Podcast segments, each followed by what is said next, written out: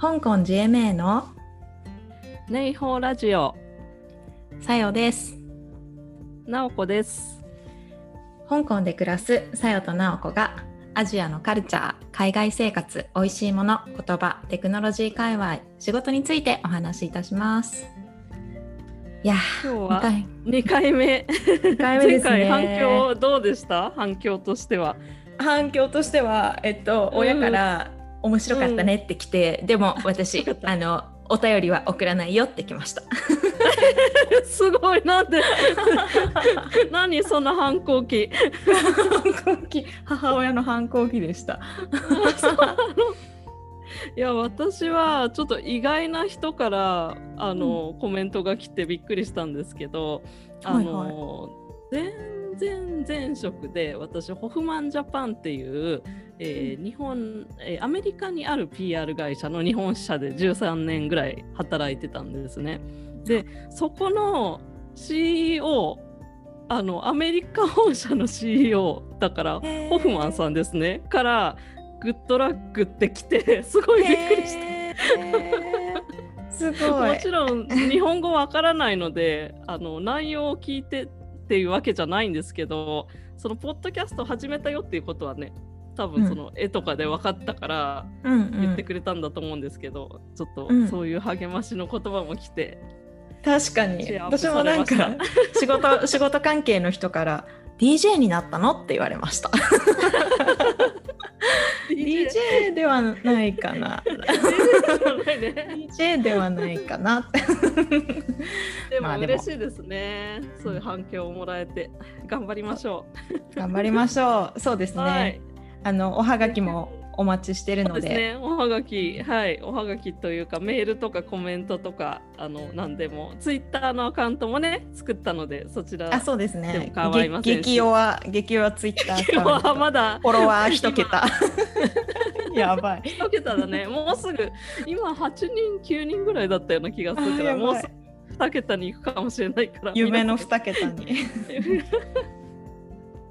で今日のトピックは、はい、えー、海外生活、大人になってからの海外生活、移住についてっていうことですよね。そうですね、うん、お互いそうですね。まず海外生活、香港に住むのなおちゃんってあの海外生活っていうのは初めてだったんですか？あ、海外生活自体は子どもの頃はあの台湾に住んでたことがあって、小学校ろくねん生から中にの終わりまで住んでいたので、なんかちょっと同じ中華圏だし、うん、で、まあ、言葉はねちょっと広東語とあの中国語と違うけれども、まあ、カルチャーも似通っているところもあるし大丈夫だろうと思ってたんですけど、ちょっと正直なめてたというか、うん、あの子供としての移住と大人としての移住は大違いだなと思って、あのその頃はきっとね、あの親がちゃんと勉強とか友達作りに専念できるようにちゃんと頑張ってくれてたんだなっていう、改めて感謝の気持ちが芽生えましたさよちゃんはどうですか？海外、ね、留学とかもしてたんだよね。そうですね、なので香港が私にとっては海外に住むのさんかいめになります。ただ、まあ、そのいっかいめアメリカ行ってて、その時はもう単身で行ってもう何でも自由にできるっていう感じ、うん、でにかいめの時、うん、台湾は独身で行ってっていう感じ で,、うん、でそれは仕事で、そうですね、自分の仕事で海外駐在で、うんうんうん、で今回初めて、まあ、結婚してかつ子連れでっていう海外生活だったので、やっぱりいろいろ大変なことはありました。で、まあ、なおちゃんが台湾に住んでた時の親の立場なので、そうだねそう自分のこと以外にも子供のなんか生活整えるとかもいろいろあったりして、いろいろありましたね。で、私の場合はまず住む場所については早めに香港に、うん、あの移住してきていた夫が整えていたので、あのそれぞれのところですね、うんうんうんうん、子供の学校とかだったりそういうところを決めるのがいろいろありましたね。うん、で、なるほど、あと、はい、仕事自体もあの日本離れるタイミングで日本の時に働いていたメルカリをあの退職してきたので、あの、うん、自分の仕事どうしようかなっていうようなところもあって結構そのモヤモヤしたりして、そのタイミングで友達に、うん、あの中妻の先輩である友達に紹介された中妻キャリアっていうようなグループにも入ったりして、うんうんうんうん、これ Facebook のグループなのかな。そうなんですよ。 Facebook グループで、まあ、非公開で活、あの活動しているグループで、まあ、やっぱり中妻ってあの結構数はいるんだけれどもなかなか会いづらい、みんないろんな国に、世界中のいろんな国にいるので、まあ、会いづらくて、で、まあ、あとビザの関係で働けない国だったりとか、あとなんかまあ税金問題どうしたらいいんだろうみたいなのとか、みんななんか悩んでいるけどそれ共有することができないみたいな人たちが集まってあのいろいろ情報交換したりしているグループですね。で、私はそこにじゅうがつぐらいのタイミングであの友達に紹介してもらって入ってみて、でそれでそこにいるメンバーの人たち、ロシアにいる人とかだったり、これからアメリカにいる人だったりとか、うん、そういう人とかと一回 Zoom でお話をして、まあ、どうやってキャリア形成していくのとかだったり、そういう話をする場があって、なんかちょっと気持ち的にはその来てすぐ働こうと思ってたのにそれができなかった時の焦ってる気持ちを一回同じような悩みを抱えている人と話をして落ち着くことができたかなっていうのがあります。ああ、確かになんかあのー、私最初に多分さゆちゃんに会ったのってあのー、隔離あのコロナの隔離が明けてすぐぐらいだったんですよね、はい、多分だから来てからいっかげつ以内くらいだったのかな。そうだと思います。はい、じゅうがつ頭か中旬かだったから、まあすごいそんなにすぐ会うのってすごい行動的な人だなと思ったのがまず一つとふたつめはすごくなんかいろんなことを一度に解決しようとしてて、あのなんかその子供のもあるし仕事のもあるしでも全部やりたいみたいなすごいなんか焦り焦りがすごい伝わってきて、あの、うん、なんかでも多分すごく動く人なんだなっていう印象はあったんだけど、でも、うんうん、あの頑張ってちょっとずつちょっとずつ解決するからってすごい思ってたそう、前のめりに焦りまくってましたよね。前のめりだったそう、どうしようみたいな。で本当はもう来て速攻働こうと思ってたのに、なんかあんまり私が期待するほどこっちの生活を夫が整えてくれていなかったっていうちょっと愚痴もありあ、それはどういうこと？例えば、えっと、それは私がそうですね、私その夫が先にこっちに来たので、えっと、その間日本で子供とふたり暮らしをしてたんですよね。で、うん、その時に東京では緊急事態宣言も起こったりとかしていて、働きながら子供も常に家にいて、でなんかもう本当に結構やばい精神状態で仕事と育児をしたんですよ。ですごい大変なんだから、その分一人でこっちで時間があるからあのスクールも、えーと、ちゃんと見つけておいてねっていうような、私がすぐ来たら働けるように見つけておいてねっていうお願いをしていたんですけれども、なんかまあリアルにスクールの場所を見つけているだけであんまりその何時間預かるとかを見てなかったって、ちょっと笑いながら話しましょうかねこれ絶対聞くからやばいなるほど。例えば、うん、こういう学校がここにあったよみたいな、なんかほとんど地図、地図上にあったぐらいのそうそうそうそうそう、あの預かり時間とかスクールフィーとかはまでは見てなかったのかなっていうのをね、笑いながら愚痴っときましょうなのでそれを着た後、私があ全部これ違うじゃんってなって、あの焦りながらいろいろやっていたっていう、はい、愚痴タイム終了です実際にさ、その学校がさ見つかるまでっていうのはどれくらいかかったのかな、うん、がまあ、学校幼稚園か、うん、そうですね、うん、そうインターナショナルスクールで探してたんですけど、まあ、見つけたのがでもいっかげつぐらいですかね。何個か見学に行ったりとかして、うんうんうん、いっかげつぐらいで行けることになって、でその後にしゅうかんごには、えーと、コロナによって閉鎖されて毎日オンライン授業に切り替わったっていう感じですそっか、はい。でまあ今年になって、そのうん、見て歩くっていうのが大事よね、きっとね。うんうんうん、そうですね。実際に親も行って、うん、あのちゃんといいところかっていうのを見るっていうのは必要かなと思います。なおちゃんの話に変えましょう。いや、そのね、今見て歩くで思ったんですけど、あの実際私あの住居探し、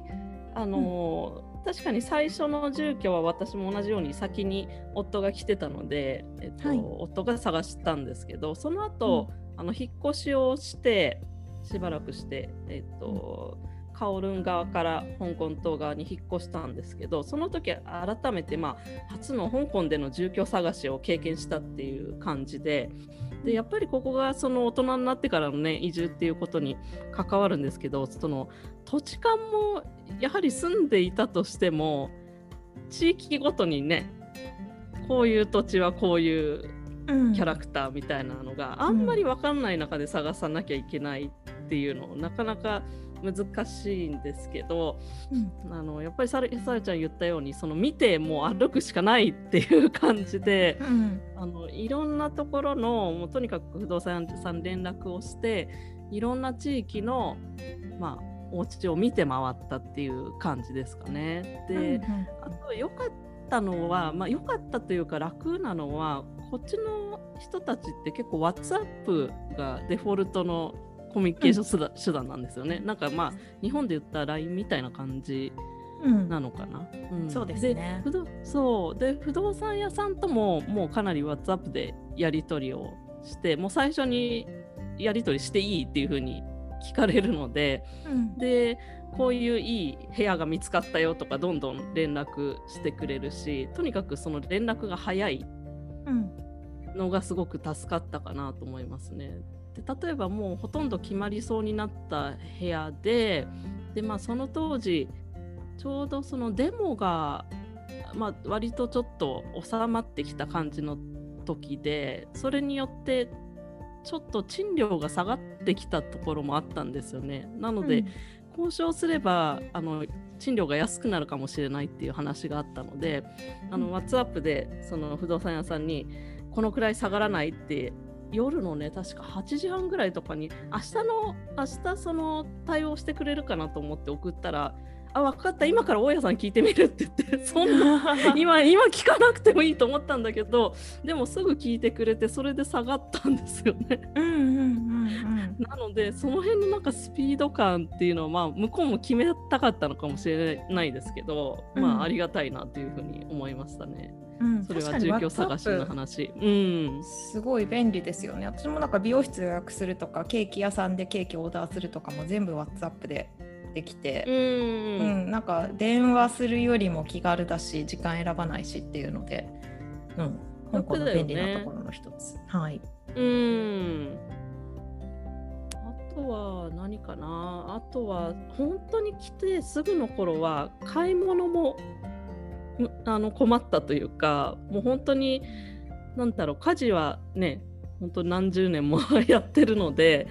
だいたい日本でのその自分の料理とかこういうの作るとかってなんとなく決まってくるし、この野菜買うとかも決まってくるけど、それを、うん、まあ、同じこと全く同じことはできないんですよね。そもそも肉が、うん、あの日本みたいにスライスしてある肉はあんまりスーパーとかには売ってなくて、塊で売ってたりとか、日本ってあのスライスしてあるじゃないですか。スライスしてパックに入ってるけど、そうか。でもあれかもしれないです。うちの周り結構あって、それ多分うちの周り外人が住んでる、外国人が住んでることが多い地域だからなのかもしれないですね。確かに、うん、あの外資とかだったり、あの本当にローカルの人とかが行ったりするスーパーとか、ドーンっていう風に丸々と置いてあったりしますよね。うん、そうそうなんですよ。で、うんうん、私最初に住んでたところは、まあ、イオンもまあまあ近くにあったんですけど、イオンよりもパークンショップとか、うん、そういうローカルのスーパーの方がより近かったので、うん、その仕事で忙しい時とか、うん、イオンまでに行くのはちょっとっていう時にやっぱりそのローカルのスーパーで買い物したいんで、でも時間がないってことはイコールパパッと作りたいのに、それがなんかいろいろなんていうの、勝手の違う野菜とか勝手の違う肉とかで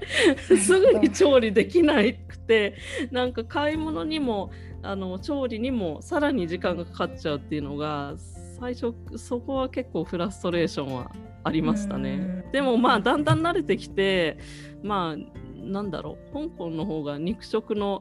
歴史は日本より長いはずなので、この塊で売ってるってことは塊で調理した方が美味しいのかもしれないと思って、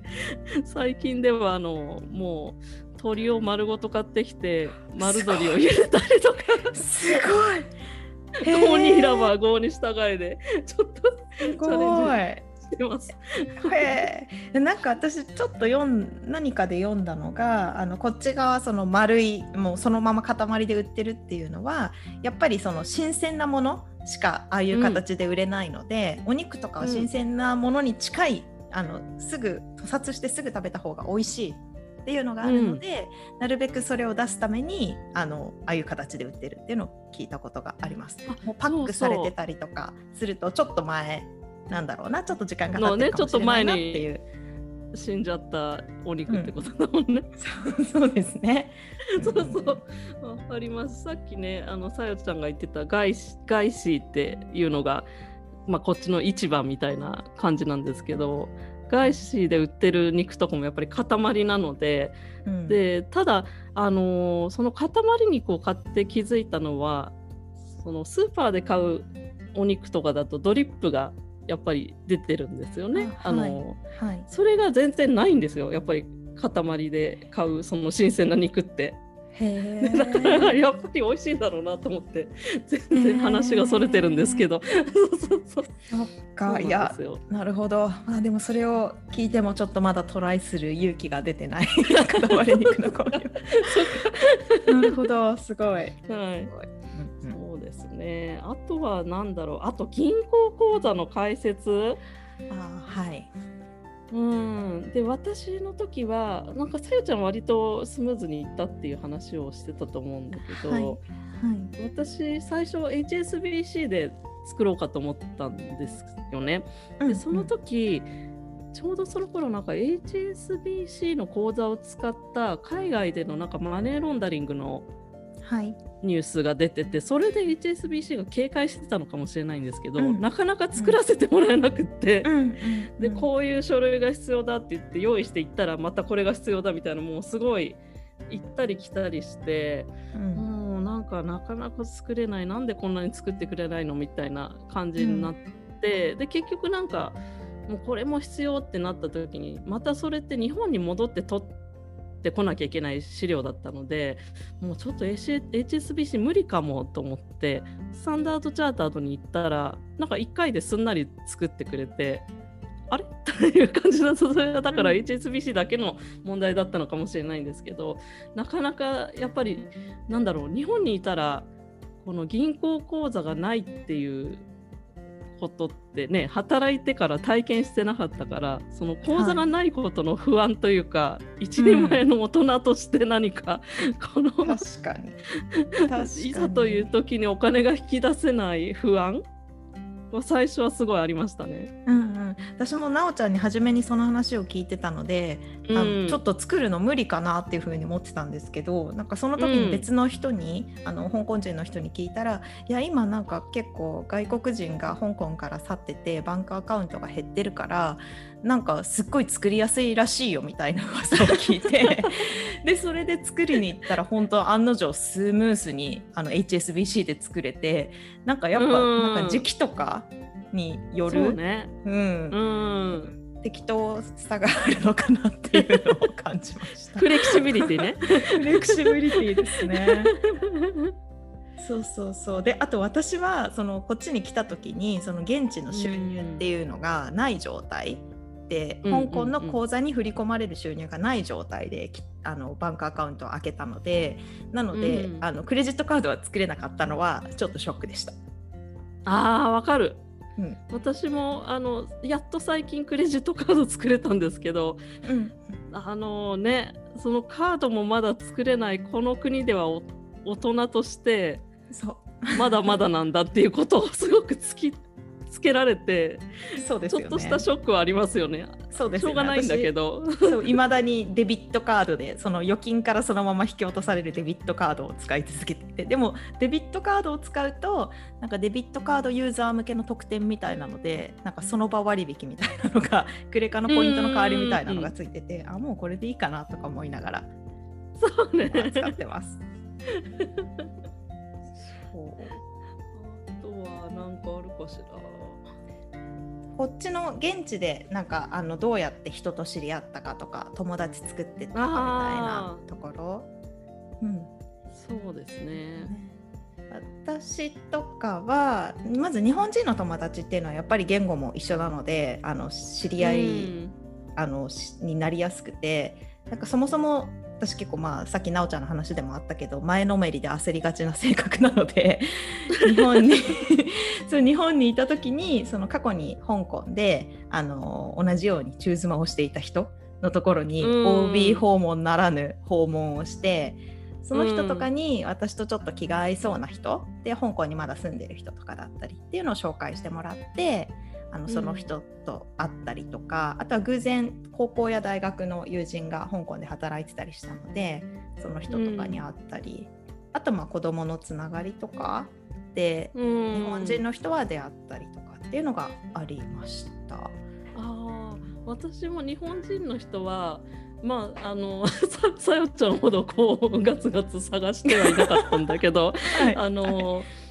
私の場合なんとなくその香港のことを エスエヌエス で発信したりしてたら、うん、例えば高校の時の、あのー、仲良かった友達とかがえ香港にいるのとか気づく、うん、みたいな、うん、そういうパターン、うん、確かに多いよみたいな感じになって、うんうん、確かに私もなんかツイッターとかであの連絡くれた見知らぬ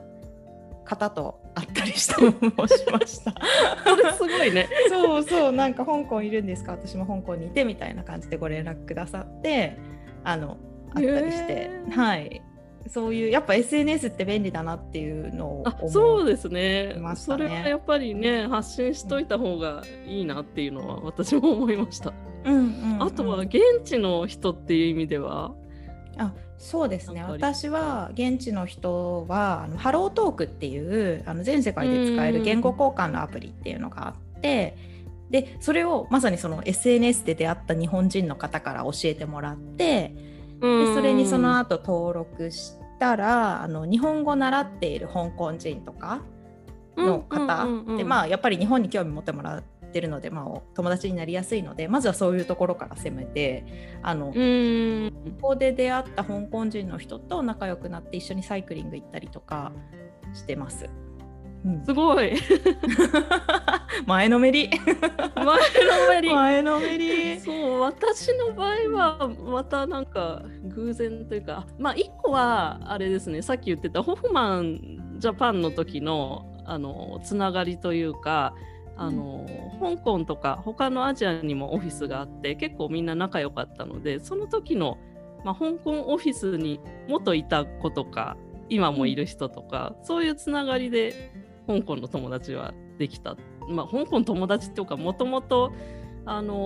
旅行に来たりねしてる時は会ってたんですけど、あ、住むことになったんだねみたいな感じで一緒にトレッキング行ったりとか、そんな感じですかね。で、あとはあのやっぱり同じように言語で、これはあの全くの偶然なんですけど、ある英語の、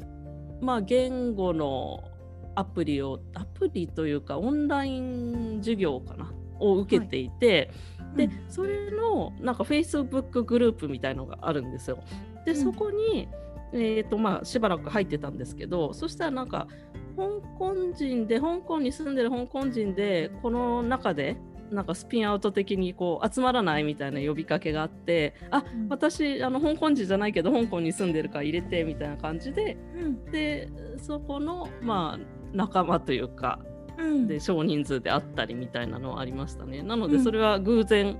なんか全然香港とは関係ないところだけど、まあ、語学を通じてできたっていう意味では、さっきのさやちゃんのハロートークと似てるかな、うんうんうんうん、確かにそんな感じですかね。そうですよね、やっぱなんかな、うん、そういう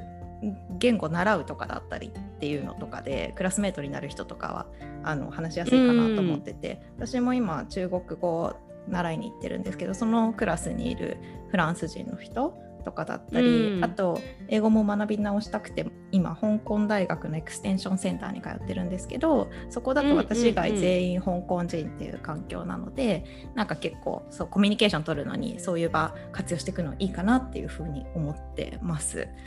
うん、やっぱり香港人とかの人がいるとなんか新しい情報を教えてくれる、現地の新しい情報とかを教えてくれるので、うん、なんか聞いてすごいびっくりしたのが、香港人は風邪の時にコカ・コーラを温めてレモンを入れて飲む、それが薬だっていう風に言ってて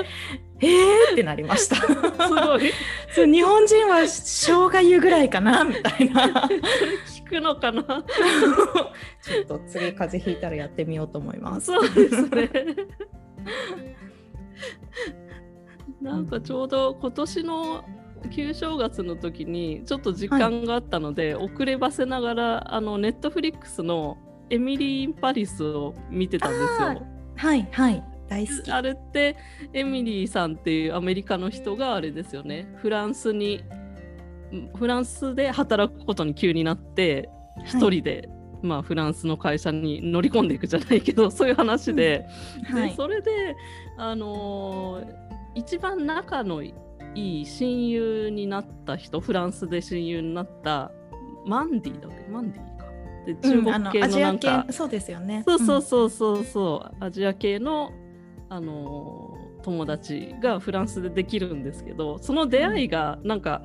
うん、広場みたいなところで偶然、うん、あのマンディがなんか